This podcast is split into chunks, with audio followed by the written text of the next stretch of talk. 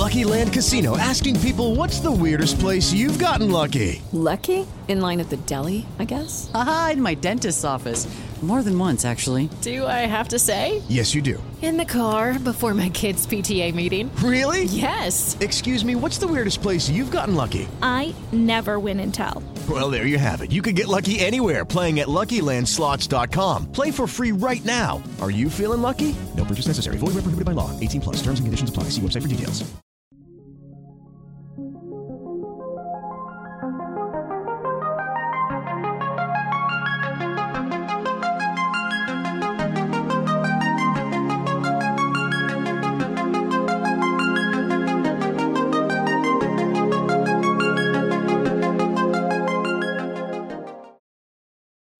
Hello and welcome back to episode 4 of In Conversation With, and I'm joined tonight once again by the ever charming exurb1a. Welcome back to the show. Hello, how's it going? Not too bad, how are you? Yeah, yeah, super, thank you. Yeah, yeah, all good. That's good. Um, I suppose lots has changed in the world since we'd last uh, had our conversation together. yeah, just yeah, just a touch, just a touch. I'd uh, well, yeah, including um, messing up the first version of this podcast. I guess yeah, there's there's always some there's that that first catastrophe uh, on the pile. Yeah, the indeed. just just uh, so everyone's aware who's listening at the minute, um, we did have another version of this podcast that we've recorded, and it went brilliantly, and then one of us wasn't recording it, so Yeah, Mr. Verse. Yeah, what's wrong with you, man? yeah. Oh, oh, I'm You have sorry. I apologise. You have, you have one job.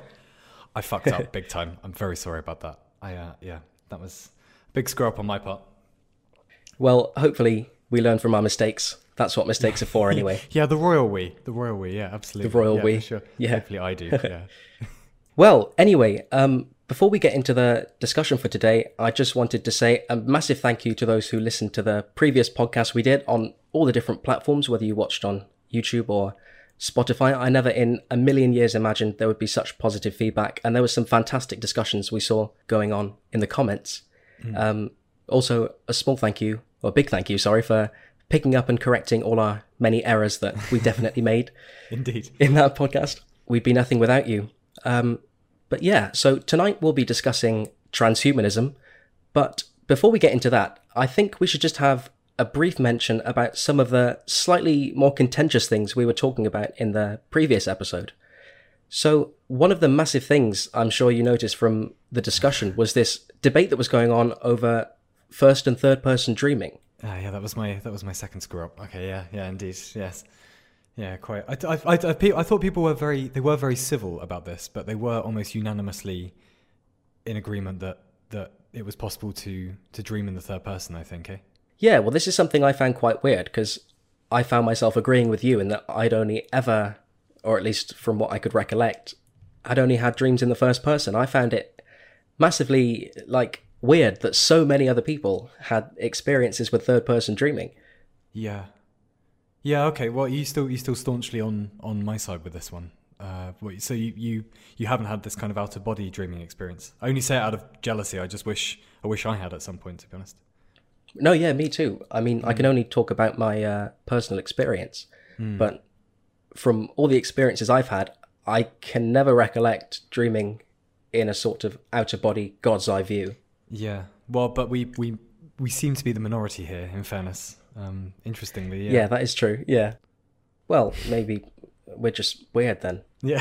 yeah. Right. That sounds sounds like That's the obvious I'll- conclusion to I'll- draw from that. I'll go with that one. Yeah. That sounds good.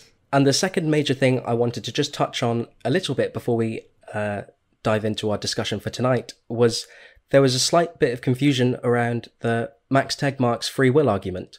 And so I've uh, I've got the book. I've highlighted the section. I've just paraphrased it slightly. So I'll just read out this little excerpt, and hopefully it clears things up for those who were a bit confused. Um, he says this. Free will discussions usually center around a struggle to reconcile our goal oriented decision making behavior with the laws of physics. If you're choosing between I asked her out on a date because I really liked her or my particles made me do it, moving in accordance to the law of physics, then which one's correct? Well, Max Tegmark wants to say that both are correct. What feels like goal oriented behavior can emerge from goalless deterministic laws of physics.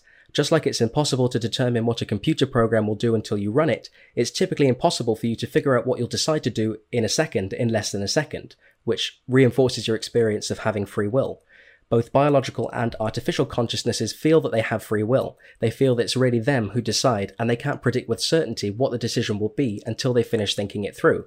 Their subjective experience of free will is simply how their computations feel from the inside. They don't know the outcome of a computation until they finished it. That's what it means to say the computation is the decision. And hopefully that clears things up. Uh, I probably didn't explain it the best. It was it's best if you go and uh, read the book Life 3.0. It's a fantastic book. Oh, But, I, uh, I, I, I thought your well, I thought your explanation was was bang on when we talked about it. Well, it was an idea I hadn't come across, and it, it certainly embedded itself in me. But I, I think that line there captures it so well. Their subjective experience of free will is simply how their computations feel from the inside. That's such a good line. Like, I mean, in terms of it's it's kind of compatibilism, right? Like the kind of perfect merger of free will and determinism. No. Yeah, uh, yeah, that's that's touching on it, and that that excerpt was taken from kind of a few paragraphs worth of argument, and it was a bit complicated. So hopefully that untangles it a little bit. Yeah, indeed. Was there? I didn't. I didn't. Was um. Was there a lot of contention about that one? Um, there wasn't so much contention. There was a bit more confusion as to what um, Max Tegmark was on about. Oh, really, fair enough. Fair enough. Yeah. Yeah, indeed. Well, it it is pretty far out for sure. oh yeah, definitely. So those little admin housekeeping bits out of the way, I think we should move on to tonight's discussion, which is um, transhumanism. And yes. I don't really know how to introduce it. Really, there's it's such a massive concept with so many different attributes and everything. Um, so I guess uh, I'll just give that one to you then. How would you define oh, transhumanism? Thanks, thank, thanks a bunch. Thank you so much for that. Oh, you're welcome. um, I guess uh, in a in a soundbite, it would be nice to be a robot, I suppose, or let's become robots. But um, Yeah, I suppose I- that's pretty good. I um I don't know enough about it to do even like a pseudo academic introduction to it, but it I would say it it probably started with um with the religious myths of um, humans transcending to the godly realms, whether it be with the ancient Greeks. With it, I, to be honest, you could probably make an argument that Jesus was uh, a transhumanist. I, suppose if you want to go a bit crazy with that one, that he, but then I suppose he he originated from heaven in the first place, so that that probably doesn't count. But in essence, yes, uh, the the long tradition now of humans thinking about using technology to alter the human condition, to become cyborgs, to become uploaded my um, uploaded artificial entities. You know, um, essentially the the theoretical side of of most good science fiction, I'd say. How about you? So I can vengefully throw that question back at you. What, what, what, what comes to your mind when you hear transhumanism? Well, I would say firstly that your definition was was very good. It was very comprehensive. I don't think I could do it justice better than that. But yeah, it's just this basic idea of that's been going back, uh, you know, since the beginnings of science, since the beginnings of medicine. Humans wanting to kind of transcend themselves above the biological, above the the physical, really, and become something greater, like e- extend their um their their sense of what they can become. um Absolutely. And I suppose that begs the question: um, How long humans have been modifying themselves with technology? So, I don't know. Where would you say it sort of starts? Oh, I, I mean, even I don't. I, I fire is always the kind of stereotypical answer to the first technology, Yeah. isn't it? I don't know if we know. I don't know if we know that fire was. I'd, I'd imagine it would be. Maybe there's some tool building that came before. Who knows? But in any case, may, maybe for a stock answer, you could say fire. Even I mean, that just was the Promethean game changer, wasn't it? For for um, that just seemed to have set us apart from the animals fairly early on. That we could we could artificially create it. You know, and that must have really Yeah, I, changed changed the game. I would say that was a definite starting point. I think one of the other sort of major landmarks you could say was the development of language. I don't know if that strictly Yeah. counts as improving humanity, but it it was something that then enabled us to go on to achieve Yeah. these feats. And maybe I mean last in the last podcast we were talk I think we were talking about um, uh, what the sort of evolutionary incentive was to divide humans from the animal kingdom so much in terms of intelligence, and y- you have to kind of wonder that maybe language forced that. A lot, maybe we developed like an early linguistic kind of um, linguistic ability, developed like an early language sense, and it gave us some advantage, and we just kept improving it more and more and more. So it may have had some, like a may have been kind of a feedback loop where the brain expanded to keep up with this, so that we could handle even more gossip and blah blah blah. So I guess in that respect, it would be a, a technology probably. Yeah. Yeah, I suppose so. I mean, that really lends into a definition of uh, kind of the origins of language that I really like from uh, Yuval Noah Harari. And he says that basically language allowed us to gossip and talk about things that weren't strictly physical and in front of us, and it gave us access to all these concepts and ideas that weren't well, they literally weren't available to us before that. Yeah, I think I I think we talked about this last time as well, and I think my by my rebuttal was that I reckon we were probably using language to get laid. I think that was the. But yeah, it's, in either way you wanna you wanna go with this. Yeah, absolutely, absolutely. It's, it's definitely one of the defining features. Yeah, for sure. That, that separates us from the, the animal kingdom. Well, yeah, hey, that'd be a way cooler answer than fire for the for the earliest technology. I find it quite interesting, though, that you see in all these ancient uh, stories and mythology, particularly perhaps emphasized in uh, the Greek myth of Prometheus, um, who stole fire from the gods and gave it to humans. So he improved the human condition. That was, you know, if you want to call fire the cornerstone. And yet, in Greek mythology, he was severely punished forever, in fact. And I, I just find that quite interesting as how this massive you know, cornerstone for humanity was the taming of fire, and yet in all this mythology and all these ancient stories, it was it was punished. Well, maybe I I get a bit annoyed when people start trying to. I don't mean the audio in this. It just reminds me. I get slightly annoyed sometimes when people try to read um, wisdom into some ancient stories, which is exactly what I'm about to do. That's why I say that as a caveat. But maybe there was some inbuilt um, mor- moral in there that they already recognized that technology could be a double-edged sword. Maybe they were trying to pass down this this something in the mythos. You, you know, I mean, they must have seen the the inherent uh, um, power of being fire being able to burn cities to the ground. That must have been pretty fucking terrifying. You know, I mean, um, I d- yeah, maybe there maybe there was some moral in there about um, the the double edged nature of technology. Like, uh, I whenever um, whenever there's kind of a cautionary tale about science, uh, I, I I usually bring up, and everyone else seems to usually bring up the atomic bomb. Um, or sorry, atom, atom, um, the splitting of the atom, rather. Sorry, and nuclear fusion and nuclear fission. But it probably did start with with fire. I mean, if you can't keep a handle on this, even as a prehistoric human, you could that could be the end of your village, you know. So yeah, maybe that maybe that's why they, why they were telling the story. I don't know. Yeah, I'm sure you can trace like a quite a direct ancestry from the splitting of the atom to taming fire all the way back in the day. Hey, that'd be that'd be a cool sci-fi story. Maybe yeah. Yeah. No, I was just going to say, I think that if the ancient Greeks, with all their, you know, cautionary tales and mythology, existed in the 21st century, I think they'd be absolutely mortified. yeah. Didn't why weren't you listening for God's sake? Like why? Yeah. Did we have to put it explicitly for you? Yeah. Maybe it was too vague for sure. Well, there's also the um. I, so, uh, sorry, I, I promised I wouldn't go on any rambling um, segues, but uh, I did you see Prometheus, this movie that came out a while ago, the kind of Alien sequel, I think, and oh, the, the Ridley Scott one, yeah. yeah, and uh, there was, I think it was like a promotional video that went with it that was up online. It was a kind of mock TED talk done by Guy Pearce as the was he the was he something to do with the first the corp- Weyland-Yutani like the corporation in Alien or something? I can't remember. Yes, he was. I think Oh, he was the Way- founder. Wayland, that was it. That, yeah, yeah, yeah, you're right. He was, and he he did this absolutely brilliant in this mock TED talk. He sort of goes through the the the founding, I think the founding inventions of mankind, and and you know fire to gunpowder, blah blah blah. But it is exactly that point of just how horribly deadly every every single um, cornerstone invention of the, the human species has been so far. Yeah. Yeah, definitely. So we've sort of talked a bit about the origins of trans. I don't know if you can call it transhumanism proper, but the sort of where these ideas first came in humans to start modifying the natural world. I think you could say that's yeah, uh, that, a that, fair. that's definitely a fair definition. Yeah, I think so. So going from the origins of this, I think we can ask, what is the endpoint for transhumanism? What do they want to achieve? Hmm. What what's their ultimate goal?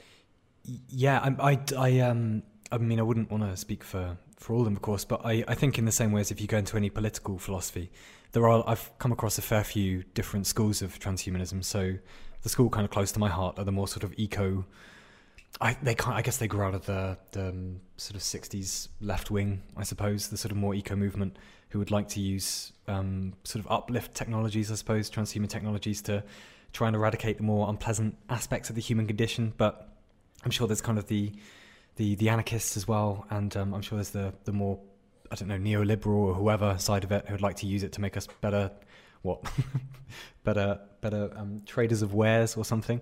But um, I I think to be honest, their their their goals differ radically um, depending on on which particular school they belong to. Um, I personally, and I, I'd certainly like to hear the same from you. But if we could, if we had to make, if we had to triage what we might do with um, coming technologies, which might be a good idea to talk about first, actually, um, I think it would be to try and mitigate, to try and modify the more unpleasant aspects of the of the human condition of um, physical suffering and, and mental suffering. I think we should definitely start there before we start trying to send our consciousness to the stars. But yeah, right back at you, man. What do you from from your understanding of all this? What what do you reckon? The I mean, at the base of it, what do you reckon the the transhumanists and those those cats are after? If I can borrow a quote from Nick Bostrom, who I think is one of the founding members of transhumanism, You bet, yeah. um, al- along with several others who we can get into later in the talk. Um, he says, If human beings are constituted of matter obeying the same laws of physics that operate outside us, then it should be in principle possible to learn to manipulate human nature in the same way that we manipulate external objects. And I think that that sort of goes some way to explain how it's this idea of uh, taming the objective state of nature and uh, imposing this human element on it. Like the the universe isn't just something that exists out there that is just passive and that we have no control over. It's something that we can actually learn to manipulate, and especially with regards to our our own biology. Yeah. It's something that we can actually tinker with and, and mess around with and, and see what we can do. And it's it's strange to think it's universe modifying universe. I mean, ultimately, like that's the Yeah. that's the weird part. Um, a universe trying to modify its own will, I guess. Yeah, that's quite a weird thought to think about. Well, yeah, no, I, I couldn't agree more. That's, that's yeah, that's um, that's a grand quote. Well, it, um, the more I've been thinking about this recently, the more it scares the shit out of me that there's, um, the thing I'm most scared of is uh, feedback loops in more or less any um, any human system. So um, I'm I'm fairly sure that we'll get to a crisis. It may be centuries away, but where you can imagine every time we invent um, a new technology, it, it um, with it comes a new need that it provides.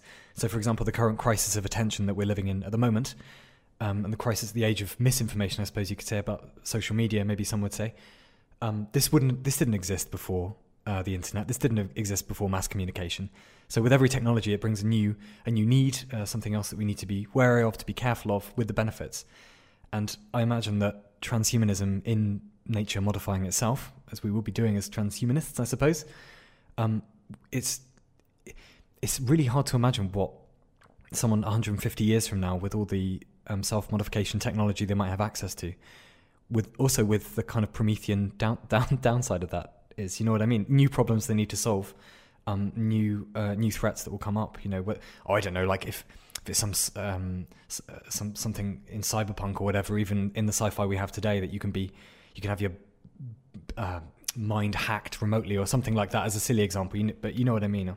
Yeah, it's this um, this sort of idea that you know once we learned how to split the atom, of course we can use that to go on and make nuclear power, sustainable energy, or we could go on and uh, make an atomic De- bomb. decimate cities, yeah, absolutely. E- exactly. So it's this careful process of navigation and treading a fine line between um, going one direction that's potentially massively profitable for humankind, and then going down this radically other direction that might spell mankind's destruction. Yeah, yeah, yeah. Well, we we might need to look out for that one. Yeah, for sure. Yeah, Yeah, well, hopefully it's something that um, appears to us and we can recognize it before it's too late. I mean, yeah. Well, can I can I butt in and play pseudo host for a second and ask if, if you had like a wish list of of transhuman technologies? If if it was in an ideal world where engineering limitations just don't exist, is there something you'd like to see for for yourself selfishly or for for humanity selflessly or, or whatever? um, if I can answer that in the negative, Oh yeah. I don't think. um, I don't think that it would be a positive thing to erase. I won't say suffering, but I'll say pain and maybe boredom, things along those lines that we commonly perceive as negative. I think those are things that we, well, I think I've mentioned this in other podcasts I've done, either on my channel or on another, that I don't think this kind of idea of the hedonic treadmill is something that we can eradicate. Oh, okay. So so not not just that we shouldn't, but that you, you think it's you think it's impossible to do this. I personally think it's impossible. Um, but let's assume that we can. Um, I really don't see the benefit of a race that's completely happy and satisfied all the time. Yeah. I think that completely eradicates any need for curiosity and creativity. Sure. I don't know what you think about that. Yeah, no, I, I, I couldn't agree more. I, I guess there are so um, I, I take most of my my stance on this from a philosopher called David Pearce, and I think it's the the hedonistic imperative, which I think you and I have chatted about before. Um, and he's advocating for the abolition of all. It sounds really radical to say out loud. I'm not necessarily pushing this, but I find it quite inspiring. Um, advocating for the abolition of all suffering on the planet across species, um, which is it sounds like a pretty crazy idea. But his position is that you could potentially uh, ratchet up the amount of I don't know bliss or euphoria that humans could experience without necessarily losing the um, the negative. I forget what he calls them. The, the not the negative feels, but the the negative aspect. As you said, like boredom, for example. I mean, especially because um, boredom, uh, you know, dissatisfaction, um, feeling uh, I don't know uncomfortable, getting that gut sense that something is wrong, or even you could even argue like anxiety or depression or really unpleasant mental states. These probably began from an evolutionarily useful place. Like they were to try and signal to you that, you know, I mean, the the beneficial aspect of pe- physical pain is obvious, right? If you've got your hand in a fire or something, it's just that most of these systems have run out of control. So in, we've got to the point where people might live in chronic pain, chronic physical pain, for no obvious reason besides a, um, a, a genetic abnormality or an injury or something like this. So probably most of these things, and like you were saying, boredom, uh, and sorry, the other the other qualities you listed, um, I'm, I'm sure they began from a good place, but it's just more if we could either voluntar- voluntarily switch them off or modify them so that they're they're beneficial to being more creative, but without feeling. I mean, the state of the state of humans at the moment, I would argue, is not not the we're not doing our best in terms of um, our evolutionary makeup. I don't think like a lot of us do seem to be quite unhappy for quite a lot of the time, and um, if we could fix that technologically, without the world going to hell, that would certainly be pretty. Um, well, that'd be pretty utopian, is, is what that would be, and potentially really dangerous. Yeah. Yeah, I broadly agree with you. I, I wouldn't say for a minute that just because it has been evolutionarily beneficial for us, that that means it's beneficial now. I don't think that's the case. Yeah. Maybe it's the case for some things, but as a blanket statement, I, I don't think that holds. Um, and yeah, I would, if we got to the stage with our technology where we could um, eradicate, I'll say, unnecessary human suffering, Yeah. then I think I, I would be an advocate for that. Things like extreme anxiety, Hmm. depression, um, mental disorders, things like this, just to, I don't want to say level the playing field because that implies that some of them are qualitatively worse than others, Hmm. but it, just to allow everyone to have an equal opportunity to pursue the good life as they saw fit, I would say that Hey, is something that's- I would be an advocate for. Really, I think that's a really wise and really admirable way to put it. Yeah, that's yeah, that's great. And they also it kind of seems to preserve a, a notion of personal liberty there as well. Yeah, I could get behind that for sure. Yeah, absolutely. Though, I mean, to to throw it back, then um, another thing to worry about maybe as well that I, I think this might be a, a possible solution to the Fermi paradox, at least in some uh, some cases of where why aren't there more aliens out there or any aliens apparently, as far as we can tell so far, is that you can imagine if you I mean if you if you had a button in front of you like one of those wasn't there some famous experiment with rats and and um um ah uh, electrodes? Yeah. And I, don't- this it sounds like this sounds like some popular myth but I'm, I'm fairly sure there was some basis to it because that's that's a brilliant starting place for a story. But uh, rats that would that would generally opt for either I guess you know cocaine cocaine water or would opt for for pressing the the button that activates the electrode of the pleasure center of their brain over and over again. But you have to wonder what happens if we did isolate, say, the molecular structure of bliss, or we, we isolated how to produce long lasting, undying bliss in the human brain. If we'd actually get anything done after that, I mean, if you could. I, d- I don't know if I'd stop pushing that button. If you can feel the best you've ever felt all day, constantly, and no external. Um, you can see where I'm going with this already, but you would. How much interest would you really have in external, um, external pursuits? You know. Yeah, exactly. I, I definitely agree with you there. I, I just think that if um, a mind is completely satisfied all the time, then it just eliminates any drive to become better or to do something interesting. Yeah. and and and you have and you have no kind of negative history or, or anything unpleasant to look back on that you want to avoid, even as a you know basic pain avo- avoidance mechanism. You don't have any emotional pain to look back on, so you know there's nothing to inform your future decisions. Yeah, you could never really expand as a person and sort of stretch out to the limits of what you're capable of Yeah, if you never have any bad experiences on which to draw from. yeah, yeah. I I completely agree. Well, hopefully we're both moderates in that regard, and that's good. That's good to know. Yeah. So we've had a bit of a discussion about um, the origins of transhumanism, perhaps, um, and their goals and where we're headed. So I think we should talk a bit about the uh, the actual technology. Um, how are we going to modify ourselves, and how are we going to improve ourselves? And I think you wanted to kick things off by mentioning Moore's law. Uh, yeah, I'm, I'm no expert on this at all. Um, it only comes from my days as a as a huge Kurzweil fan. So um, certainly my my prophet uh, about ten years ago or so was Ray Kurzweil, who I think he properly he'd been around for ages before, but I think he properly broke through with a book called "The Singularity Is Near," where it was drawing together all these um, transhuman uh, ideologies, I suppose, transhuman threads, and quite a lot of it was built on Moore's law, um, which I I cannot remember off. I should have looked this up earlier. I can't remember off the top of my head. As I remember, it was something like it's the amount of computing power you can buy. This is going to get corrected so hard, but the amount of computing power you can buy for a dollar, I think, doubles every 18 months or something to that effect. But nevertheless, whatever the specifics were that I'm um, uh, too silly to remember, it was essentially that uh, computing power uh, begins ex- um, accelerating exponentially. The, the amount you can purchase anyway every year, say, begins accelerating exponentially. So even though you can't necessarily predict what the technologies of the 2060s will be in their function, you can predict that we'll have X amount of computing power and it will be insanely powerful. And it's a bit like, um, do you remember the story about the was it a Chinese emperor who, um, I think someone had done done some some good deed and he said, "What would you like in return?" And some uh, smart ass wise man or whoever said. Um, I would like you to put a grain of rice on the first square of a chessboard, and then two grains of rice on the second, and keep going, doubling each time. And by the time you get to you know whatever the the fortieth or whatever it is, um, there won't be enough grains of rice that you could possibly put on this thing. You know, it would just be completely infeasible.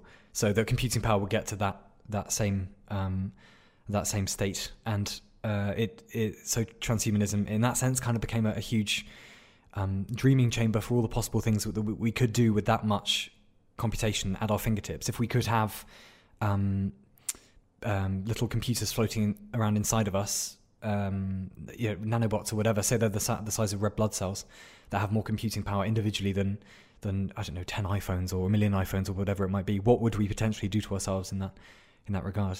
Um, though I should say, I should say, and I, I don't mean to um, throw shade on the guy at, onto Ray Kurzweil at all, but he made the interesting choice of making a bunch of specific predictions about um, what the next decades would be like. And I, I will shut up in a second, but um, it. Uh, sorry, I'm just trying to. My feline is trying to trying to attack me. Hey, chill out. Um, and he made some interesting predictions that were technologically feasible, but not. But politically, it didn't go that way. So I think by now we're all, we're supposed to live in a paperless economy. So no one's really going to own books anymore.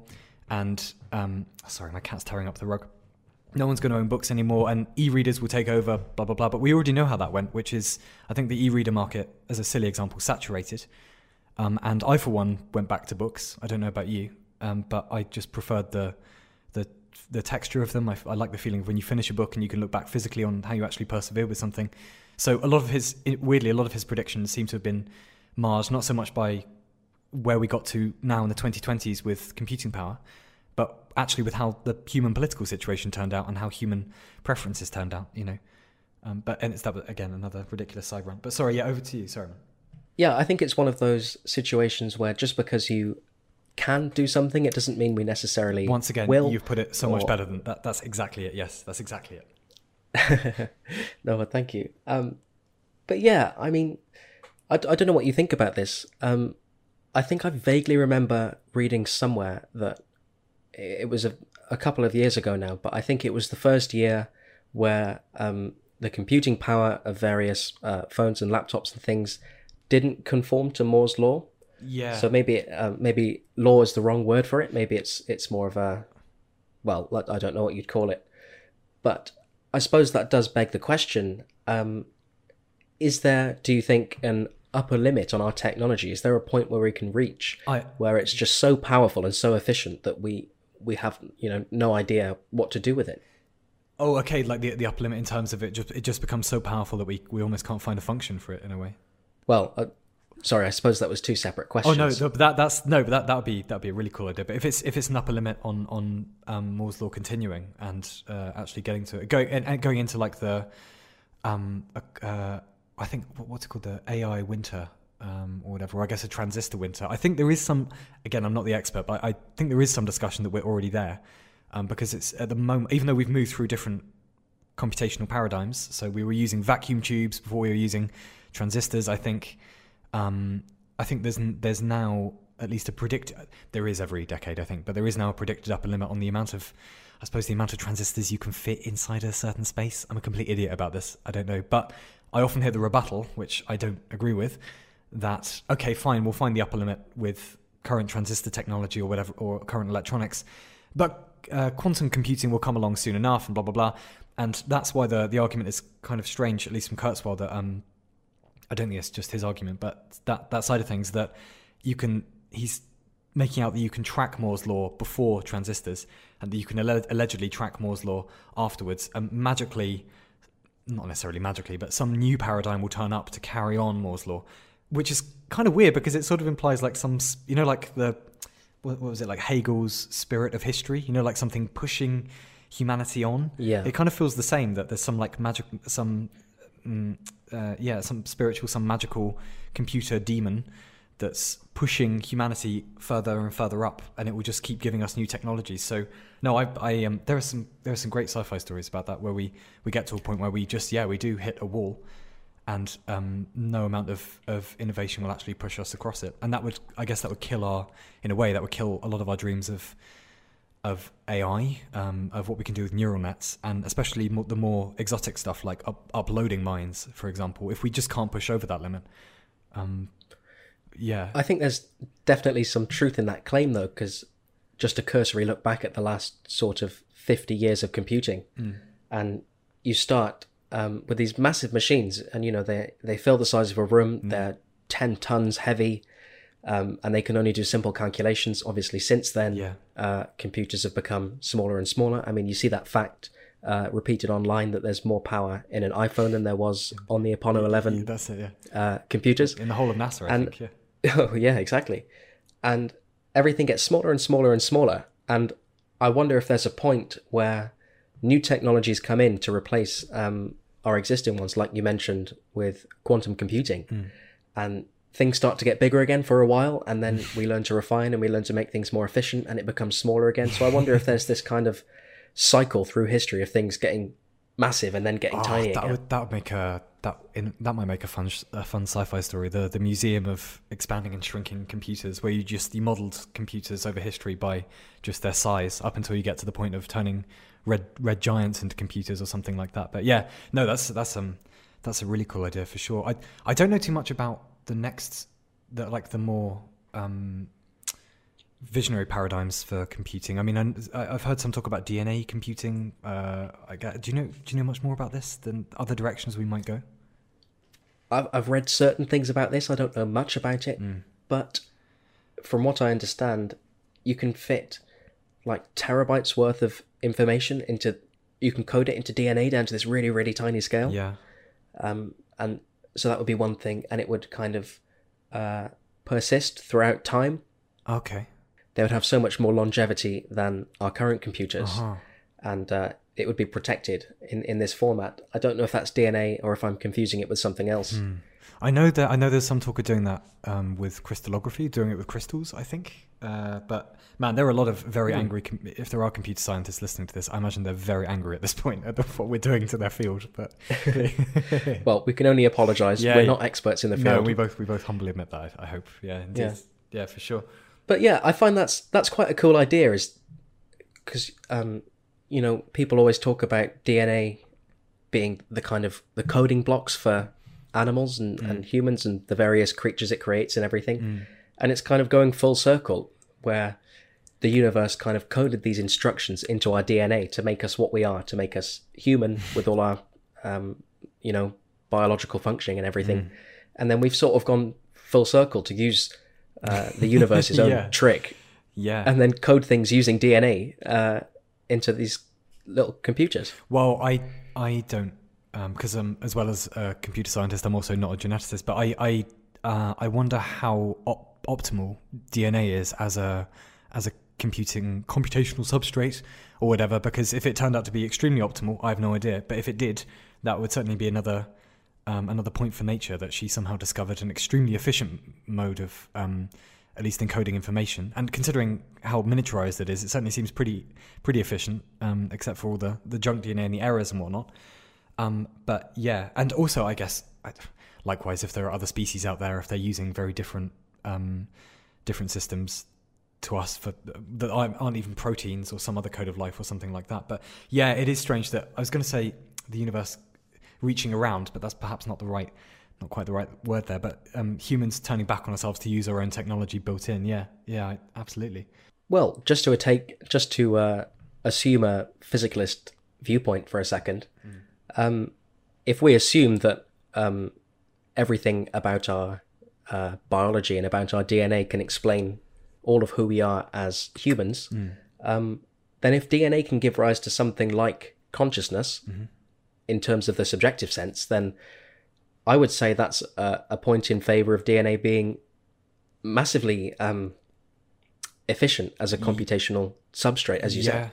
Well, it's, it's I mean, you're, you're you're absolutely right. It's it's unless there is more in the source that we don't know about, and that's I guess a, that, we've already done that one a bit.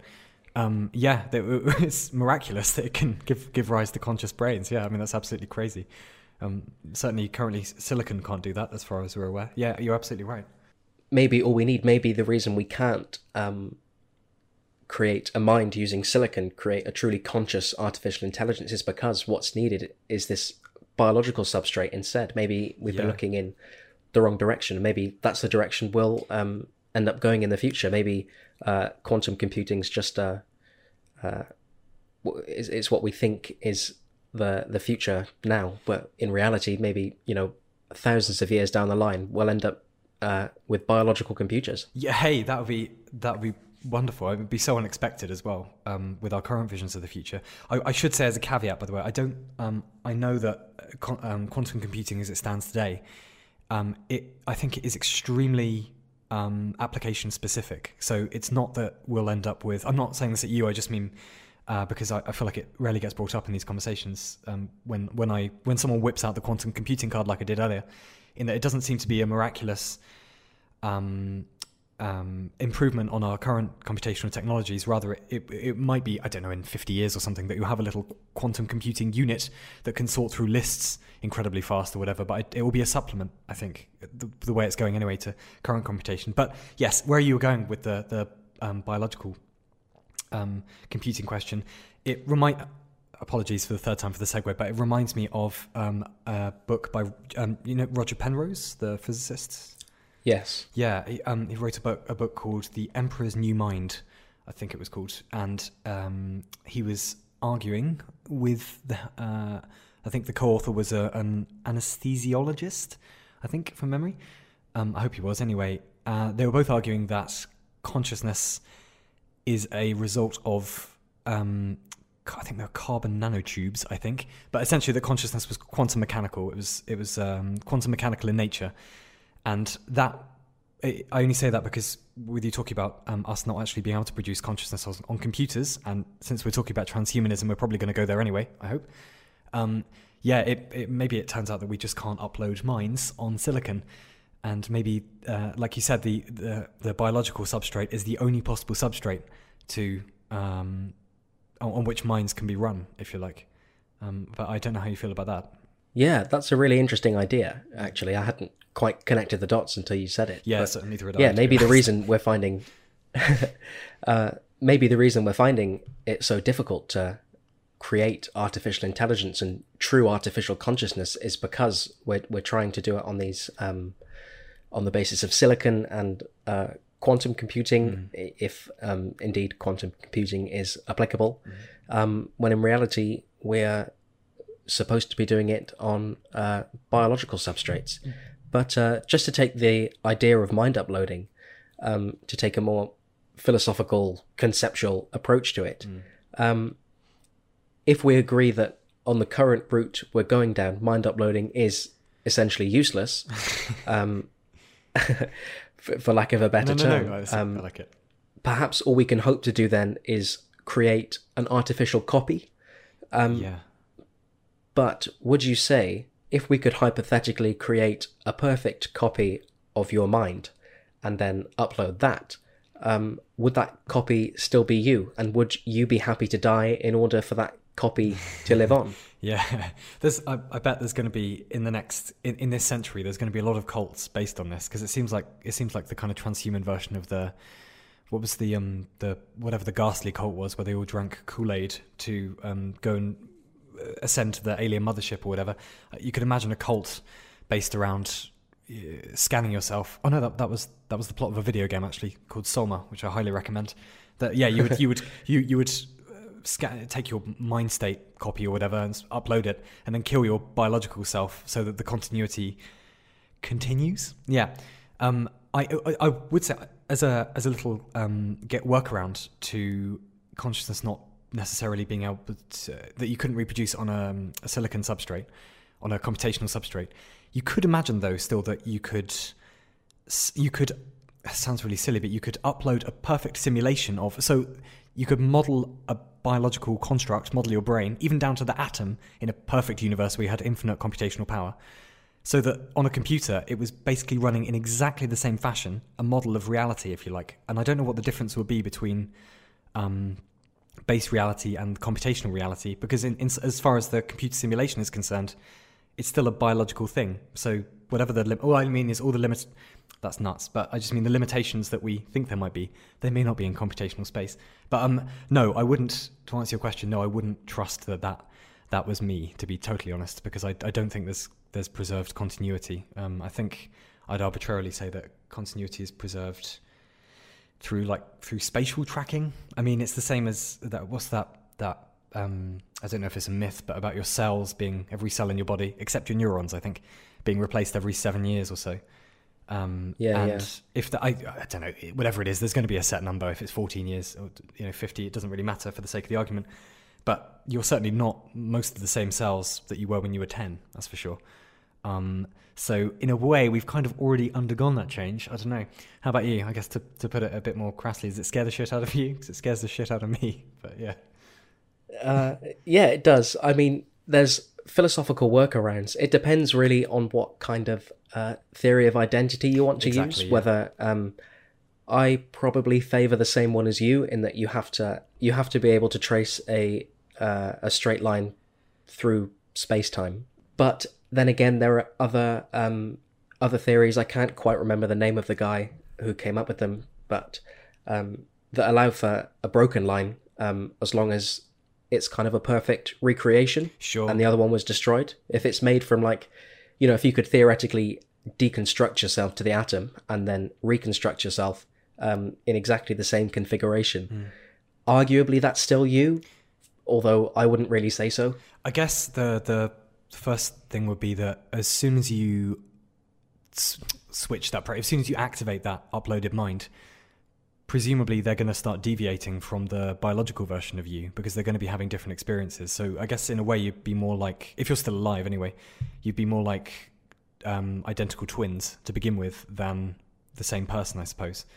Um, but yeah, I. Uh, yeah, I don't know, and also not not to mention that presumably if you were if you were living in a computer environment, if it, whatever utopia it was, you'd have, well, I don't know, would you would I guess you could choose to have um, a radically enhanced intelligence or to still have your human brain or whatever, but that would make a huge difference as well. You'd imagine. Um, I th- I, th- I think you were going for like um, is it called pattern pattern identity? That as long as as long as you're the same. As long as you're roughly the same kind of mind and that you still have your memories, is that is that what you meant? That you're you could still be considered the same um, the same person. Yeah, it's this kind of idea like the um, the transporter in Star Trek. That's like it, You're yeah. destroyed and then recreated. Oh, I just that's my that's my nightmare. how, how do people go along? How how would anyone go along with this? Even, like even in a perfect future, how would anyone step into that thing? I don't get it. It seems insane. Like, it just seems horrible. There, there was um well there was a really good when I was a bit younger. Uh, uh, I used to listen to. Oh, it sounds so posh, but like BBC Radio Four do these. They used to do the, this uh, these afternoon plays, and there was a really good one years ago about um, in the future where there are teleporters, and everyone knows that you get destroyed on one end and recreated on the other to preserve continuity. Um, but a woman is taking her first trip abroad to Australia or something in the teleporter, and she's a bit nervous. And when she gets in, she's scanned. But as she's scanned, there's a there's a, a bomb threat or something in the facility, and her copy gets is materialized on the other end, but she isn't destroyed. So uh, it's kind of the perfect um, the perfect aquarium, I guess, for that that kind of you know that kind of question because you you both claim personhood, right? You both you both feel that you have the the right to live. You both feel like you don't want to be murdered, you know. Um, so yeah, I don't know. Well, I was gonna say it, it reminds me slightly of it with the many worlds, um, the many worlds interpretation in, in quantum mechanics. If you could talk to the millions of versions of you living next to you in alternate realities, you know, um, I, I, guess it's the same question. Do we consider them our siblings or, you know, just versions of ourselves that deviated in some other direction? But anyway, sorry, yeah, go on. Sorry. Presumably at the point where she's recreated on the other side, in that instant, and only in that instant, um, they could be considered the same person because they have exactly the same memories and exactly yeah. the same everything else. Mm. Um, from that moment on, then it would start to deviate as they would experience different things and have different ideas and different thoughts. So you couldn't really consider them as identical. But even at that very first instant, when she was recreated on the other side in Australia, um, they're not identical because they're in a different space. Um, yeah. Their their spatial location has changed. So, yeah, I, I take massive issues with this. Um, I think you called it pattern tracking identity. But yeah, I much prefer the theory that says you have to have an unbroken, continuous line.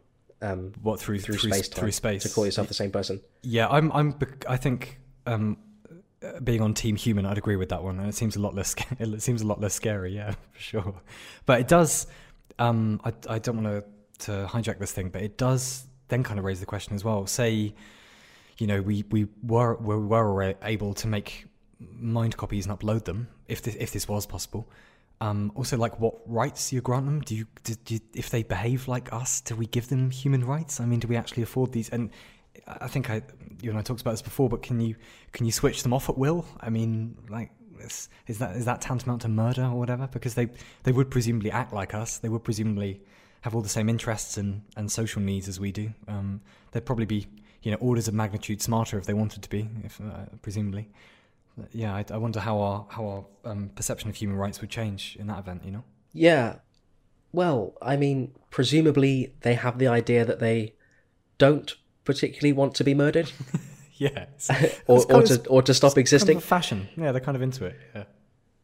Yeah. Um. So. Yeah. I mean, would you call it murder? Uh, probably. I mean, if it's if it's a a perfect duplicate or copy of your mind, mm. um, then yeah, I guess you would call it murder. yeah. Well, I you would hope so. Otherwise, it would expose some really messed up holes in our in our morality. I think if we didn't, if they act like humans and we're still happy to switch them off, it, we'd have to start asking ourselves some very pressing questions about how we how we deal with other humans. Though I I would say that the second that this becomes possible, and the second that we have, the second that we can confirm that we can do this, that they really are uploaded versions of humans, or whether they're AIs or whatever. But the, the second we can confirm they're conscious, I think that's probably the end of the species. I think that's probably going to be a very quiet doomsday because, I mean, they would just have such a radical advantage over the biological human population, don't you think? Well, this was another question I was uh, sort of hoping we'd naturally move on to. Mm.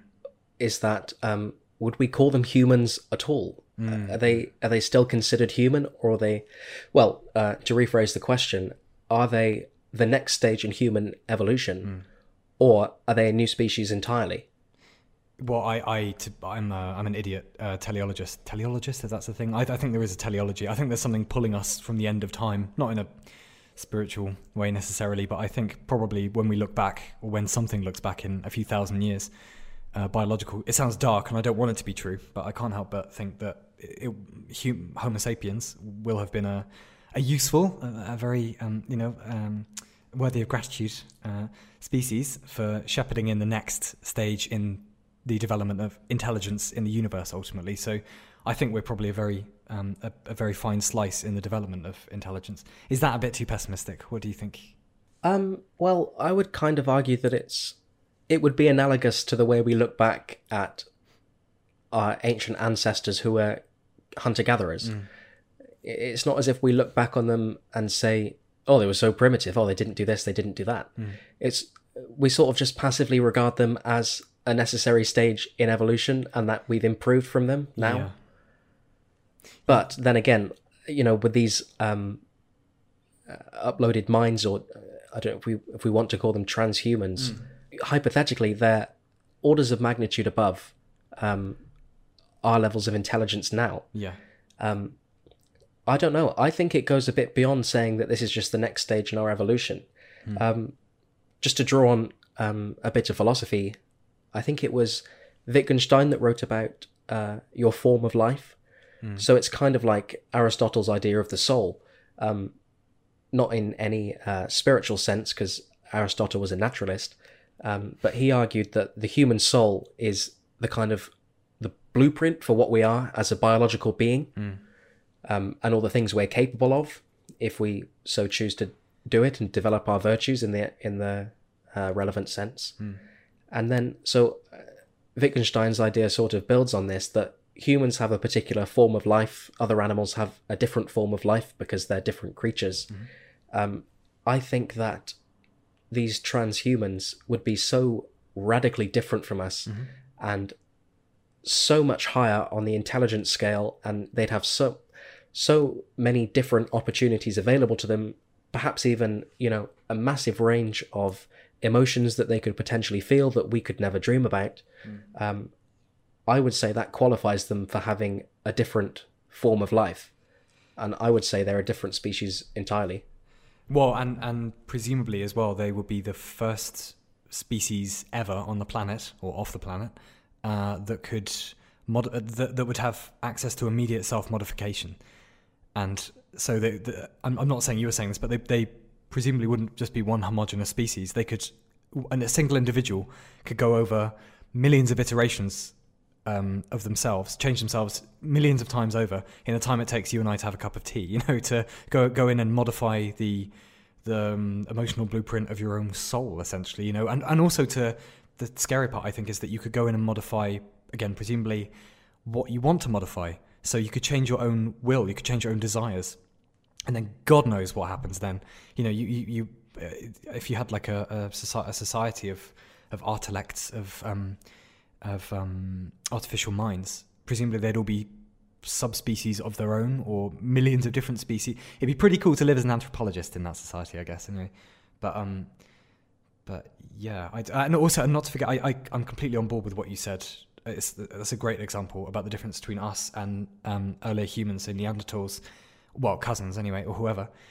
Um, but I would say, not as a criticism at all, it's just what came into my head that the difference between them and them and us is certainly a, a very massive temporal difference in that it took so long to get from them to us. Uh, but the intellectual difference doesn't seem to have been that huge. Whereas, like you said, the difference between us and whatever comes next, if things go in that direction, would just be it would be unimaginable. You know, it'd be unimaginable if you had access to that kind of computation as as a hybrid of your consciousness. You know, God knows what you. I mean, surely we'd just be slime by comparison. You know, it's um, well, something, well, whatever, slightly glorified slime, glorified slime, slime with hats. You know. Slimes with nice top hats and canes yeah. and monocles. Yes, yeah, exactly. Yeah. Well, and that if I yeah. could, if I could fire this one at you, that's that's kind of where I'm going with this is it the part that worries me about that is um, how I don't think we're particularly nice to our animal mates. Uh, so factory farming as uh, one example. Uh, we don't seem to. We do feel some obligation globally towards um, towards mammals that can clearly feel pain and others, but we don't seem to feel it that seriously. So, if more intelligence doesn't necessarily lead to being more passive or more compassionate, it's a bit worrying how our our you know, digital descendants, wh- wh- whatever they might be, might view us. You know. Yeah, I mean, there's always that um, that classic metaphor of we don't care about, you know, the ants that we Yeah. see on the ground. Um, something that's so radically higher on the evolutionary ladder than we are. Um, why would they care about us? Should they care about us?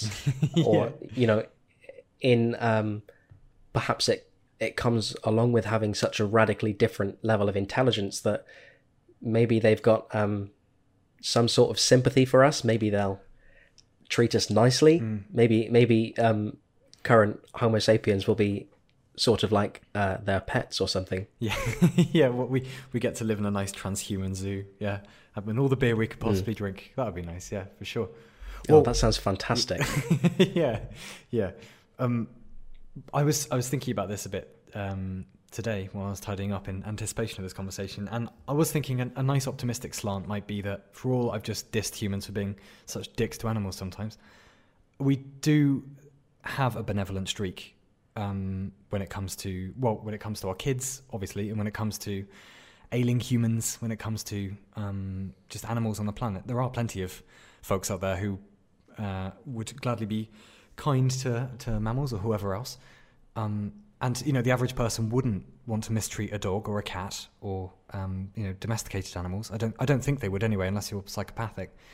So at least I don't know. We, we've there's some proof in us, is all I mean. Um, there's some road testing going on there that, that intelligence can lead to um, high degrees of compassion. I would just hope that that the digital minds of the future or whoever would would have that in even more abundance and wouldn't end up like the Borg or something. What which also begs the question, I guess. We we both keep using the pronoun they, like for that for continuing to be individuals. Would they want to continue to be individuals? I mean, we only do this because it was probably useful for sexual diversity, right? Like that seems to be why we're um, Yeah. why we use the the mode of sex that we do because it it leads to uh, amazing changes evolutionarily. And I wonder if they would. Do you reckon they would even? I mean, wouldn't there be an incentive to kind of amalgamate into like a a, a sort of collective organism? You know, resistance is futile, etc., etc. yeah, like a like a hive mind kind yeah, of thing. yeah, Um, yeah, I don't know. I mean, I think us current humans with our current levels of intelligence and everything else, um, we psychologically have uh, a sense of self, and we have uh, we give preference to our own actions and events and objects that we find interesting, and you know we prioritize certain things based on how they relate to us. I, I think that's an ingrained uh, psychological aspect of our of our lives. Um, but yeah, I mean these uh, transhumans who are leagues above us. Um, yeah, it's a good question. Would they feel the need to individualize themselves and you know have different personalities and everything? Would personality still be a thing? Would uh, you know like may- maybe they find it's a much greater benefit if they all sort of amalgamate their consciousnesses together to become this one massive uh, thinking thing. I I certainly uh, in a in a really dark eldritch way. I reckon it would go that direction. Yeah, there, there was um there was a book. Uh, Arthur, yeah, Arthur C. Clarke. There's a book called The Light of Other Days years ago. I'll I'll spoil just slightly, where someone cracked um, wormhole technology, and you could make these little. I think there were, there were only a few, you know, the size of a few molecules. They were tiny. You couldn't see them when you opened a wormhole, and they used them for communication to begin with. Blah blah blah. Um, I, I can't recommend it enough. It's a great book. But at some point, as a little spoiler, um, people start using them to communicate mentally. Uh, and there, there develops this kind of like, um, ah, not subspecies. Uh, what's the prefix for like something? So a, a species alongside humans, then, I suppose, is a nice way to put it. A paraspecies or something like that, who are constantly, permanently telepathic um, and they just find it more pleasurable because it, they they begin to feel like just a single cell among a collection of. I guess in the same way as you know we are basically just machines of infinite cooperation. Like your your body is just all, all these different systems working in tandem that all seem to have their own interests, though they aren't probably conscious. Um, these people sort of ended up feeling like that. That each individual was just a sort of uh, a part of the whole, and they were quite distressed by the thought of having to go back to being a a, singular a singular thing, if you like. But um, it'd be a bit depressing if we go that way. Parties would be pretty shit in that respect, I suppose, if we did go in that direction. but um, Yeah. No, just just to bring in some uh, some of the stuff I'm studying at the minute. Yeah, um, yeah, please do. We're doing a bit of yeah. We're, so we're studying phenomenology, and there's a a massive emphasis in the phenomenological tradition about empathy and how we relate to other people, Mm. and I'm I'm sure everyone has the experience of when you've been in a particularly shit conversation and it's not really flowing very well, and you know the, the other is this a hint? being that. No, no, No, no. You may be really self-conscious now. No, of course not. No. Okay, so someone's been in a really good conversation and everything's flowing really well, and you know you're really um, sort of gelling with that other person, and you're being expressive, and they're being expressive, and you can kind of you directly perceive their mental states. And in phenomenology, this is what's called uh, shared interaffectivity. Um, so it's this idea that when you're having a great conversation with someone, you live in this shared space. oh, cool. And I think there's a sort of qualitative distinction between a good conversation and a really shit conversation. And maybe it's the case that one level up from a really great conversation is just something analogous to telepathic communication. yeah, it's, it's you like, know, it's like there- one there wouldn't on the be, ladder to um, God, almost. Yeah, that's really that's cool. Yeah, because obviously there's limits as to what we can express um, with our bodies, just as there's limits to what we can express with um, just our voices we're hearing over the phone. And yeah, maybe uh, one stage in the transhuman uh, ladder is just to completely eradicate all these barriers and just say, look, you can you can telepathically communicate. You know each other's thoughts. Well, and and uh, first of all, did you say was the second one the inter interaffectivity? I haven't heard that one before. Yes. Oh, right on. Okay, I have to start Yeah. trying to slip that into conversation. That sounds ace. But um, yeah. Well, it really it leads back into exactly what we were talking about at the beginning, trying to define this, and it, that is the ultimate goal of transhumanism, I suppose, is to is to throw off our genetic shackles. And you would imagine the first one of the first things you would do, if you could do that, was to was to throw off the the sort of um, the currently immutable barrier that we have between the fact that you and I are relegated to to using um, well, first of all, we're throwing our voices across space at the speed of light almost, which is pretty cool.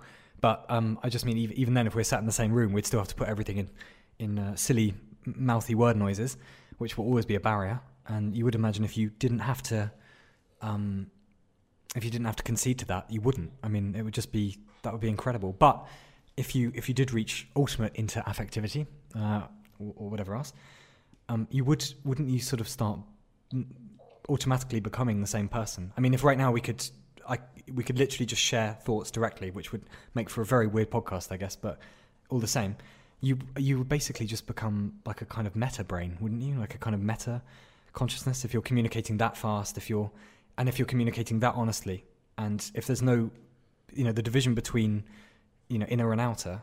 I feel like that's that's kind of what what you meant with um, com, you know, um, connection in phenomenology. You, that is the beginning. What you were describing sounded like the beginning of becoming a shared mind, almost. Yeah, so there's obviously, um, as we're talking now, I can tell you my thoughts, not perfectly, because my thoughts are mine and I'm constrained by the limits of my body and my corporeal form, um, however awful that is. And, and yeah, so there's something that makes my thoughts mine and your thoughts yours, is that they're confined to me and you respectively. Um, but yeah, if um, there could be such a thing as telepathic communication, and I have direct access to your thoughts, then there wouldn't really be such a thing as you or me. That the division between me and you as our respective selves would sort of break down. And so yeah, it, it would be like a meta brain or a, a hive mind. I reckon, yeah. I, I'm not necessarily advocating it, but yeah, it's it's, and and the the to, to stay on phenomenolo- phenomenology for a second as well. The amount of empathy you would have for someone. I mean, empathy seems to be, you know, uncharitably anyway, seems to be an evolved response to hold the tribe together, to to try and foster, you know, communities, I suppose, and to try and make sure we actually repair each other and don't let each other starve, which would be nice. Um, and yeah, I, uh, it, it, presumably it would just foster the most, the, you know, if you could actually, if I if I trod on your foot or or whatever else, and I actually felt the pain at the same time, I probably stopped doing that. You know, you know, it's, it, to a degree. Yeah. So to to take a bit of a tangent and to put it to our um, philosopher in chief here, uh, to take it in the uh, direction of bioethics or whatever else. Um, if say the the UN or who, whoever else, if say so CRISPR that is becoming um, a pretty hot topic at the moment, and genetic modification um, potentially growing out of control. Presumably, at some point, we're going to all have to sit down and work out a charter for. I know there's there are already um, you know ethical boards um, for this kind of stuff in lots of countries anyway, and some not. Um, still, presumably, at some point, we're going to need to get together and agree what's kosher and what isn't kosher when it comes to human genetic modification. But I wonder, as the as the moral philosopher here, if you um if you had some thoughts about um, even though we can't predict what we'll be capable of in 50 years, we still need to potentially draft the legislation for it and draft the guidelines. What if it, with roads we can go down and roads we can't? I wondered if you if you had some thoughts about that. Yeah, um, CRISPR is something that's quite controversial in bioethics. I would say, um, at least from the stuff I've read about it. Mm. Um, there's a massive discussion as to whether CRISPR can actually cure disease. Um, Shit. So we talk about yeah, exactly. Well, not in the um, not in the sense that it it doesn't work, but in the sense of the kind of pretentious philosophical sense of whether it can actually cure disease. Okay. um, so there's this question because um, there was that case a while back in China where this scientist um, genetically modified embryos embryo. to be resist yeah to be resistant to HIV. I think it was. Yeah, I think so. And um, he didn't tell the rest of the scientific community, and uh, the children were born, and by all accounts, they do seem to be resistant to HIV. Yeah. But there was massive outrage that it, it seems to be a moral line in the sand that we cannot genetically engineer um, children. Sure. Because it, it does lead into a very slippery slope about uh, designer babies and things. Mm. And perhaps we can have that discussion slightly later on. Mm. Um, yeah, but the point I was getting to was that, um, sorry, it wasn't that CRISPR can't cure disease. It was that CRISPR can't save lives. Um, oh, okay. So CRISPR can be used. Sorry, that was my mistake. CRISPR can be used to um, kind of swap out um, different genes and things. Like I'm no expert on the technicalities of how it's used, but basically, uh, it, it, can alter your DNA basically to make you resistant or to take out um, perhaps uh, genetically inherited diseases and things like this. Um, but the arguments I've read are that CRISPR can't save lives because, or, or at least CRISPR isn't the optimal solution for saving lives because there's always the option not to have children. well, I was in the back of my mind. I was like, I wonder what's coming next. I was not predicting that. Okay, right. So yeah. Okay. Well, I, I when I first read it, I was like, this is a bit strange, but it is true because uh, th- there seems to be, uh, from what's reported in the media and everything else, um, that CRISPR is this kind of life-saving cure-all thing, yeah, and we can we can do anything with it. Mm. Exactly, and and it seems like we have a moral imperative to um, eradicate these diseases using CRISPR. Um, so why not eradicate kids? Is that? well, yeah, perhaps not eradicate kids, but no, the option is there not to have children. Yeah, yeah. And I'm I'm probably uh, messing the argument up a little bit, but that was the the basic crux of it. Okay. So yeah, it's it's whether um, I don't really know how well this applies to our transhumanism discussion, mm. but I suppose we could condense that down into a question: just because we can, should we? Uh yeah, I maybe maybe I didn't um, maybe it's my, my brain being small. Maybe I didn't understand the argument entirely, but uh, it, I felt a bit like you could use that argument not just for disease, but for every almost every global problem. That if you know climate change gets to the point where it's just making life on Earth intolerable, that rather than fix you know geoengineering fixing the atmosphere or something, you could argue that we could just not have children. Or is there a special case about disease there that I that I didn't didn't get? I think the argument, what the argument's trying to say, or what rather what I'm failing to say. No, no, not at all. No, no, it's it, this is my, my bad, not yours for sure. But but yeah, it, I think it's it's trying to put across. Um, it seems like will there be a point in the future where it would be morally wrong to not um, upgrade like Oh, an ordinary Homo sapiens into something transhuman? yeah, Because you know we can hypothetically imagine. Um, hopefully, we come up with some radical uh, solution to climate change in the future, um, and it becomes so easy, or rather, it's it's so easy to be economical, and you have to go out of your way in order to damage the environment. then it would be morally wrong to do so. Like Yeah. no one would say nowadays it's morally wrong to drive a petrol car. Mm. Perhaps it's not the best thing you could do. You could buy a uh, a Tesla or something, um, but it, it's not precisely the most economical for everyone. And you wouldn't say to someone who has like uh, a Mercedes Benz, um, you've made a morally corrupt decision. yeah, kill, kill yourself immediately or whatever. Yeah, sure. Yeah, exactly.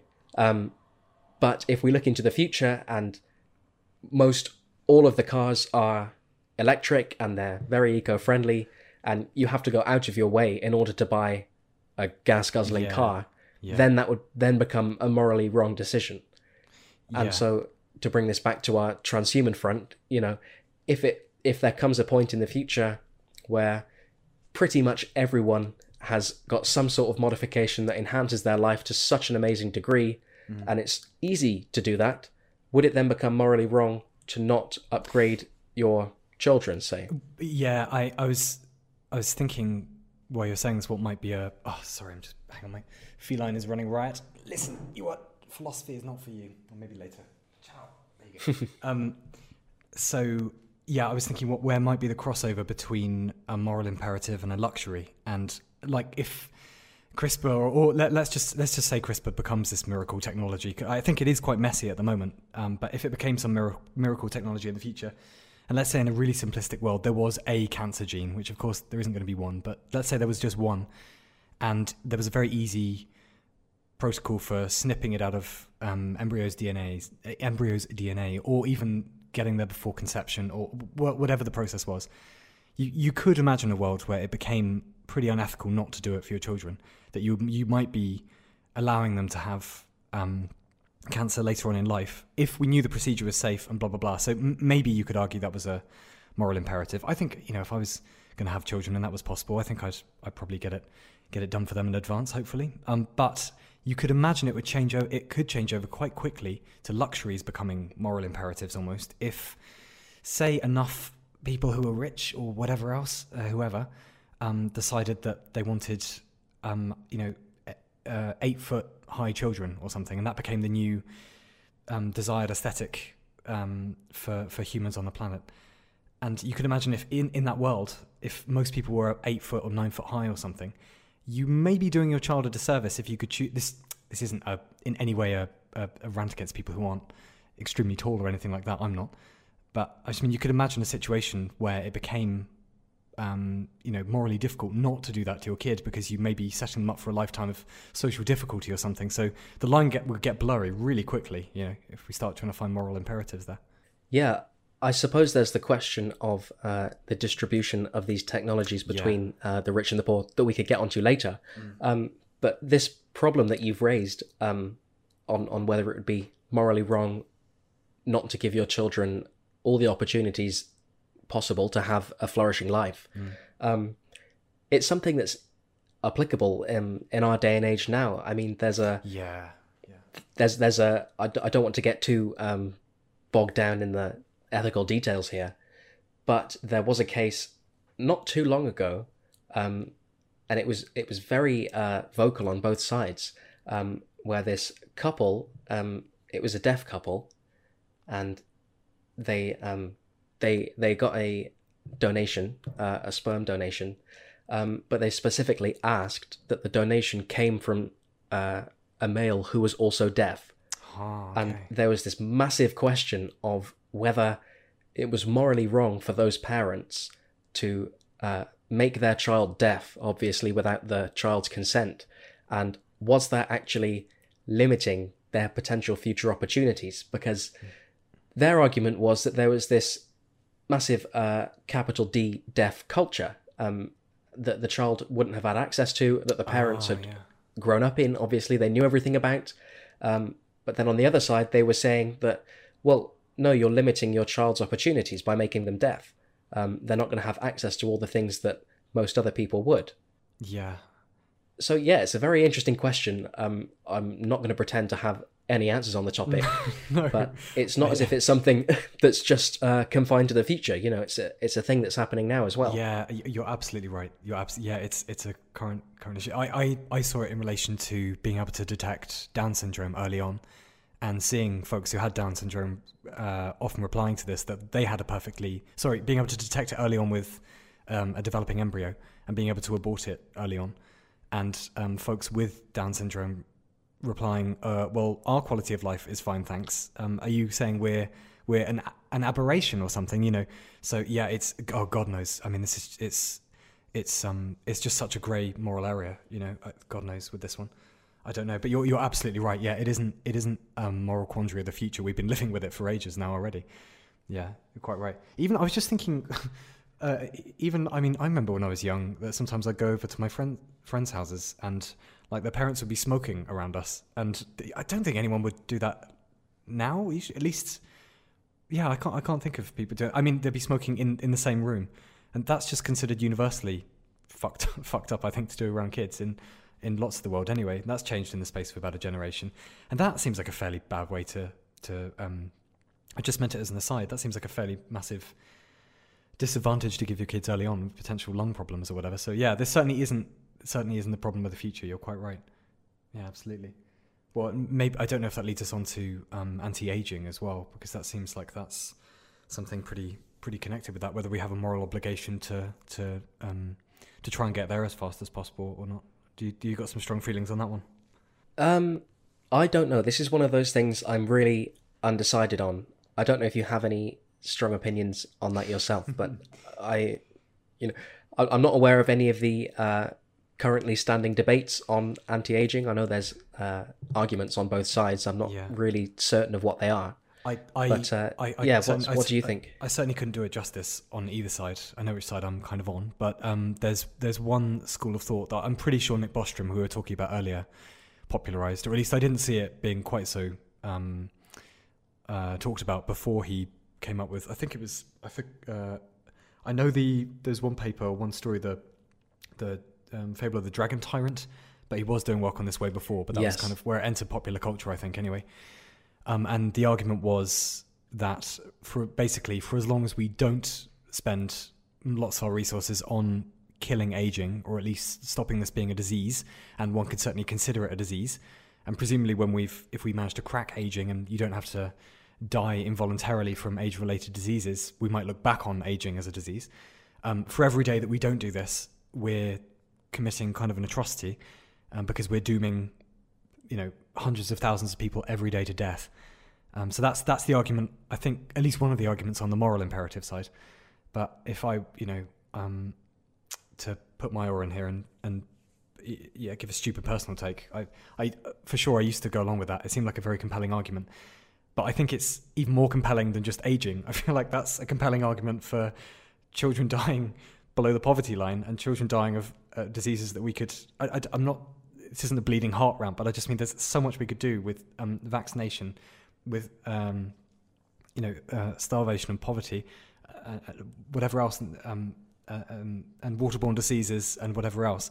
I, I feel like that's an argument bigger than that. Moral imperative goes so much bigger than people living forever or not dying of aging, if you know what I mean. That like for every day we don't try and cure whatever disease it is, aren't we also dooming? I mean, to be honest, I'm, I'm sat here having a, a highfalutin Skype conversation with you. I'm not doing anything about this either much, but just mean you you could use that argument from both sides. Is, is all I'm saying. Yeah, no, that leads uh, quite well onto this quote I've got here from Alan Shaw, and I think it was a quote um, that was made in response to the Fable of the Dragon Tyrant um, from Nick Bostrom. And he says, Life expectancy in eight countries of southern Africa is less than 40 years, and we must take a little of the responsibility for that. Will we not increase injustice in the world if we succeeded in prolonging our lives into the second century before seeing their lot improved? And yeah, I, I think that's a perfectly valid criticism. Um, of course, it's good to have such a noble goal as to eradicate aging and to eradicate death. I think that's one thing that Nick Bostrom wants to. Um, well, they're effectively the same thing. Um, yes, of course, it's a good thing to have such a noble goal and to aim so high. Um, but I think it would be a mistake if we didn't start at the ground level and at least get everyone up to the same level, you know, at, at least the same level as we can enjoy now, sitting here debating these issues about uh, children dying in Africa, you know, sitting quite comfortably in our houses and everything. Yeah. Um, yeah, so I think it's the moral question of whether we should is probably a bit further into the future than the moral question of what are we going to do about the stuff that's so wrong about this world right now. Yeah, I, I, I was reading just today. Um, this isn't in any way a dig specifically at America. It's just whatever the article I was reading um, just used America as an example. Um, that I think 10% of Americans, uh, or 9 or 10%, I think, are technically living in in poverty or about on the, the poverty line as um, in, in the American economy anyway.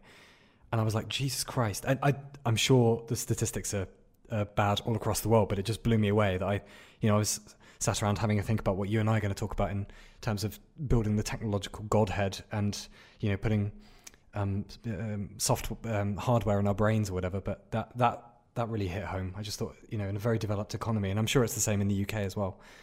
But yeah, I, the, I suppose what's the, the base version of that is, yeah, we should that we should get our shit together first and make sure everyone's at least on an even playing field and, and being fed. Um, you know, isn't going hungry, isn't dying unnecessarily of diseases that are very easily cured. The other, I suppose, I, I wouldn't say this, but I guess the cynical response to that, not not the cynical, I don't know what the charitable name name of it would be, but I've had this idea sometimes. I've seen the same argument leveled against you know things I personally really care about, like going to Mars or building an even lar- uh, building a super collider, building an even larger version of the Large Hadron Collider, you know, extending it. And you will often hear this argument that hang on, we could be using taxpayers' money for you know far more humanitarian. Um, you know, I just mean you could always use that argument um, uh, for anything, especially for for high and Yeah. nob- high and noble scientific pursuits. I d what's the what's the joke about if Columbus had not that Columbus quite achieved the things that he's necessarily um, sold on the back of, but still, uh, that you know, if Columbus had listened to that, then we, we wouldn't have modern America or you know whatever else, blah blah blah. Um, yeah, I, d- I don't know, I don't know, but certainly get, getting everyone in the world at least to a, a decent, comfortable standard of living, if that's economically viable, and if we can, you know, find the, the compassion and the, the technological know-how to do it, that would certainly be very noble. Yeah, yeah, indeed. I suppose it depends on how uh, optimistic or pessimistic you want to look at human nature, really. Yeah, But I like to think that these massive moral questions that we have to ask ourselves, um, at least they are being asked, and I would hope that we give them due consideration and arrive at, well, what I would call the objectively correct conclusion before we go on and start improving ourselves. That's the I really, that's such a good phrase. The objectively correct conclusion. I might start claiming to have that in arguments from now on. That would be, be no. You don't understand. I have the I actually. Uh, I'm lucky enough to have the objectively correct conclusion here. Yeah, indeed. Yeah, I, I mean, just to um, to focus on something perhaps slightly less depressing, um, I would say that there's a reasonable chance that we do manage to um, arrive at some semblance of everyone having the same level, um, you know, to level the playing field and allow everyone on Earth to have the same opportunities at the at the very uh, base level. Um, but once we get to that point, um, I think then is the time that we can start seeing all these really interesting advancements in technology, and it's from then and only then that we can start to consider um, ourselves in any case being transhuman, because Okay. I don't know, I wouldn't be comfortable, and I would hope no one would be comfortable in calling themselves transhuman when there are still people um, that are, you know, so far below them that uh, they don't even have the, the chances um, that you do. Yeah, yeah, quite right. Quite right, though. I guess uh, I, again, I suppose it is a modern problem in the sense of you know you and I, um, you know, both got to have university educations and and do whatever. You know, I was just handed all this stuff in my lap essentially by virtue of of the geographic lottery.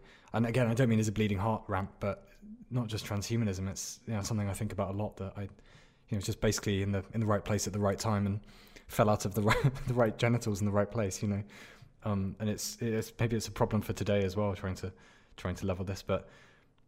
Yeah, I, I just I don't know if we wait until we're living in a Star Trek future where we're all on a level playing field before we start reaching for these things or not. I I don't know. Um, yeah, morally with this one. Yeah, indeed.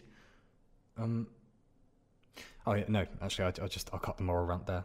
I think, but except for uh, my my um my friend said something that I've been thinking about for a few years. I think he said it as just a throwaway comment, but it really hit home with me. Um, he we were talking about you know, if we if we were living in this Star Trek future, what would it actually look like, and how would that even work economically, and blah blah blah. And he said, we already have the tools to build heaven, right? We already have the tools to build paradise, like they're already to hand.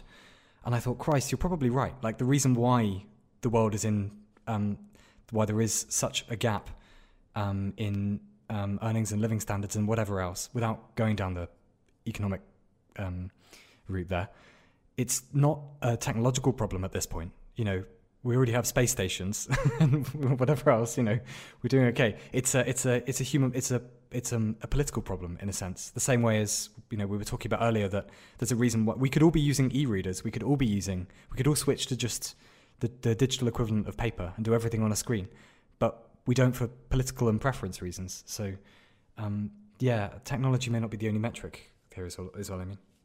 Yeah no that's exactly what i was going to say was that um, it does come down to a problem of politics. I mean, I, I read a statistic the other day. I don't know how true this is, so take it with a grain of salt. Um, but I think it was something like uh, the money we would need to either um, come up with the vaccines for this pandemic or to protect ourselves against the next pandemic. Mm. God forbid there is no next pandemic, but hypothetically, mm. um, I think it was something like 3% of the Americans' uh, annual military budget. Wow. Something okay. absolutely crazy like that. And, yeah. um, you know, it's, it's the same thing um, like you were talking about with Mars missions, even um, NASA's new missions to go to the moon. Um, yes, they cost millions and millions of dollars. Um, but stuff like um, military budgets and other things which we might not consider so necessary um, it, you know the, the, size and scale of these things and the interests that people have um yeah it, it's it's definitely a, a political problem that yeah. we all need to confront uh, before we can move past it we're, we're i would say on the optimistic side we're certainly giving it a good go i mean there are there are hundreds of thousands millions of humans out there who are giving this and not to include myself in their ranks but i just mean ngos uh, charities, um, startups, whatever else, people who really are taking this uh, seriously, um, which is, I mean, that that is the, the the nice side of the coin, at least that we're not, we really aren't ignoring this one. We really are trying to to get ourselves to a place where um, you know everyone gets to live with uh, dignity, food, and hopefully access to decent medical care or, or whatever else. I try to remind myself of that whenever I'm getting a bit low about this. Is all I mean. But yeah. Yeah, I mean, you can always uh, kind of descend into these stories of uh, that make you really depressed about the current political sphere of the world. And yeah. perhaps, perhaps we're not doing the best we can, but we're doing well, and I, I think we can. That goes some way to comfort ourselves. well, yeah, and also I can't help commenting that we we went at least over an hour without mentioning uh, COVID nineteen, which is I think that's pretty good. I was expecting that to come up way earlier from from one of us, which is quite impressive. But yeah, yeah. Now that you mention it, yeah, that's that's quite impressive. Well, we should pat ourselves on the back for that. I think that's that's a good day officially. Yeah. Yeah. So I think we've been quite thorough on uh, the actual technology that we might utilize in a transhuman society. We've gone a bit into the ethics, um, and I think we've semi arrived at the conclusion that it's uh, we have to acknowledge that there are problems in the current world and there are problems that need fixing and addressing. Um, but nonetheless, um, these questions about transhumanism and what things might look like in the future are things that we need to start considering now so that we're prepared for when they happen, um, if indeed they are going to be an eventuality. So uh, I guess I'll ask you the question: If we look forward to the the future of mm. uh, society, um, what would this transhuman society look like? What possible things could there be? Yeah, well, the the wonderful part is that we we um, I suppose we can't. it's beyond imagining almost, which is the by by virtue of having a silly monkey brain at the moment, and I'm sure for the rest of my life. Though um, I always think of the. Have you seen these? The the um, they're in the the whatever the equivalent of of sort of I don't know, Cosmopolitan or Time magazine or whatever at the time was for Victorians. There were lots of fairly famous prints of what they thought the year 2000 would look like um, and what the next millennium would look like. I don't, have you come across these? Like with people with um, it's all very steampunk, very Yeah, mechanical. like sort of this um, yeah, like this uh, retrofuturism idea. Yeah, yeah, and it's and yeah, there was lots of that in the in the um in the forties and fifties as well, I think, and it's just amazing how I, don't mean this in a disrespectful way towards them, but it's just amazing how wrong they got it because, uh, like the Arthur C. Clarke, Arthur C. Clarke quote, "Nothing ages faster than the future." I think it was Arthur Clarke who said that. And the, if there's one thing we didn't see coming that we're living in now, al- almost no one saw. They, they, I think they thought there was going to be a robotics revolution, right?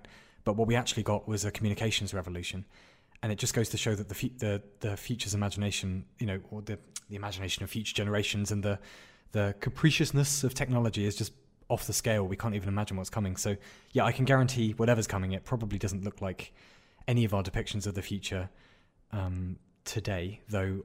Uh, it's probably still going to involve computation and it's probably still going to involve modification but beyond that i don't know how about you how about you if you had to if you had to make a um, a prediction about the next 500 years say Oh, I don't know. It's a difficult question. Yeah, like you no- said, no it's, pressure, it's eh? beyond our imagining.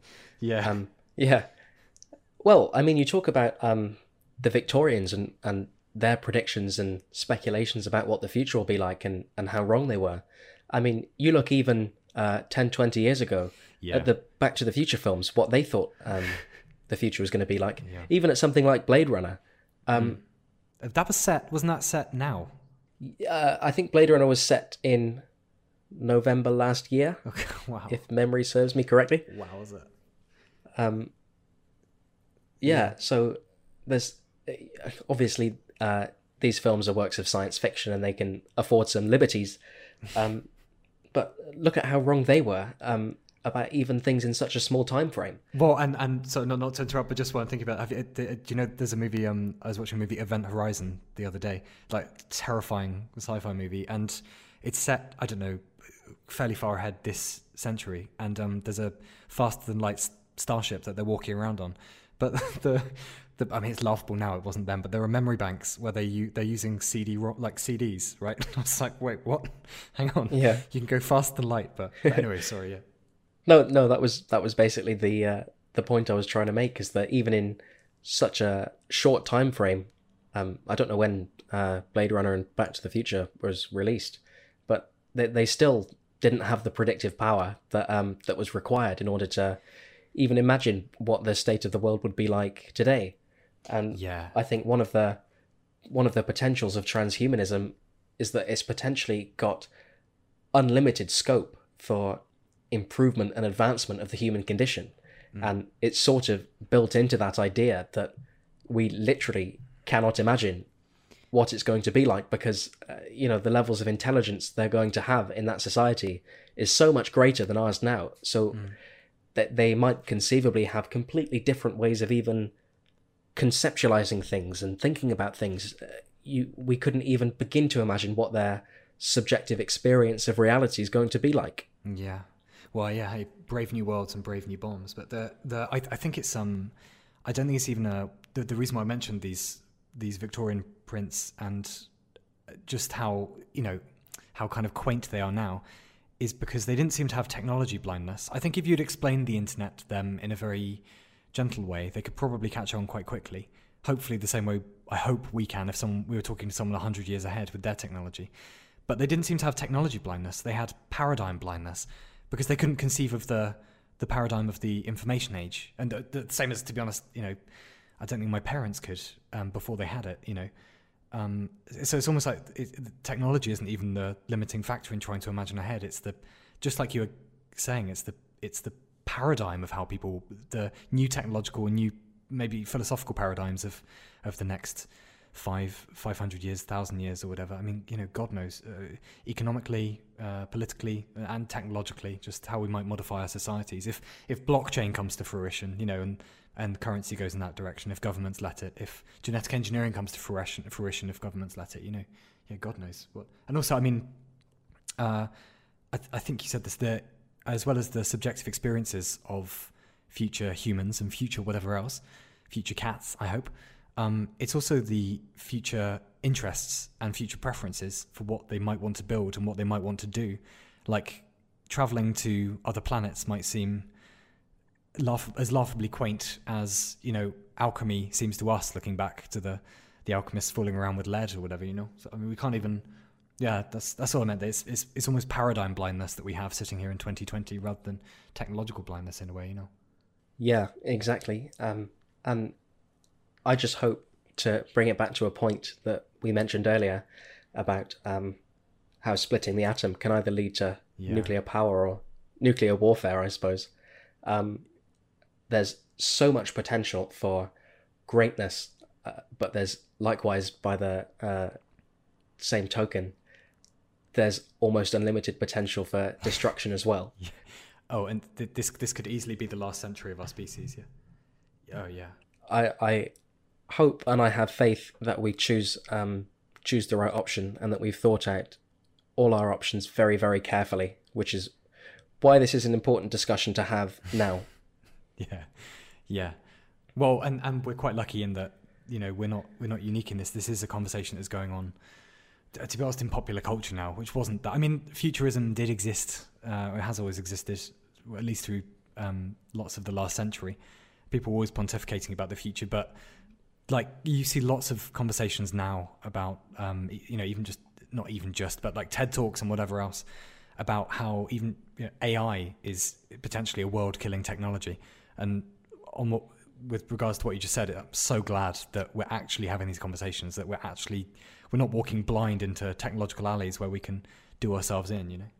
Yeah, precisely. Um, yeah, it's massively important that we have these conversations now, which is, well, one of the reasons that um, I'm so glad we had this conversation on the podcast, just to, in in our own little minor way, just to add to the discussion that's going on. yeah, man. Yeah. Well, and Yeah. a pleasure as always. Yeah, indeed, man. Yeah, well, I think that's a brilliant place in which to end our conversation. Abs- absolutely, absolutely. Uh, well, thank you once again for coming on. I, I really enjoyed this one. Well, no, and- and thank you, same as last time for and the the the other last time that uh, we didn't uh, put out for for certain reasons. Um, but yeah, no, thank thank you for yeah, sorry about that. But thank you for playing consummate host, man. It's um it's an absolute pleasure to talk with you. Oh, the pleasure's all mine. No worries. Can I can I interrogate you about uh, anything you're working on that you wanna that you wanna reveal? Um, well, I don't want to reveal too much at uh, at this stage, but definitely watch um, for the one year anniversary of the Misterverse channel. There will be some big things coming. Oh, wonderful. Okay. Oh, most exciting. Yeah. All right. Well, we will watch this space for sure. Likewise, um, your your book as well. Uh, can we ask any questions about yeah, this Yeah, I, I think last uh, you were kind enough to ask me about this last time, and that was months ago. And I think I said about another month, and um, it's been quite a lot more than another month. I, I just really don't want to fuck it up, so I was hoping to get it out for um, the end of December, and I don't know how realistic that is, but December, January, I will commit to to one of those certainly. It's it's I have it as a as a, um, a physical thing on my desk, uh, this wad of paper. So it is it is a thing, but it's just not uh, a very good thing at the, at the, moment. So, and I would like it to be at least a halfway good thing. So, yeah, that's no, um, well. I'm sure it's going to be fantastic, and I Cheers, wish you all the best with it. Thanks a lot. Well, thank you, man. Well, uh, thank you very much for coming on, and I guess I'll see you until next time. All right. Okay, man. See you. Bye.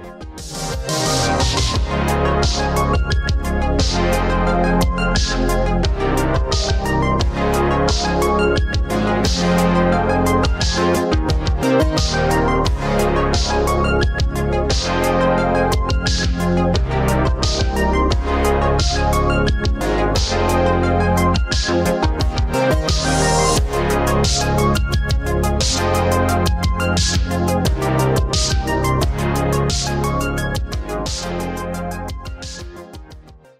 Mary redeemed a $50,000 cash prize playing Chumba Casino this year. I was only playing for fun, so winning this was a dream come true. Chumba Casino is America's number one social casino experience. It's serious fun. With over 80 casino style games to choose from, you too could win life changing amounts of cash. Be like Mary. Log on to chumbacasino.com and give them a whirl. That's chumbacasino.com. No purchase necessary, void or prohibited by law. 18 plus. Terms and conditions apply. See website for details. The voice in the preceding commercial was not the actual voice of a winner.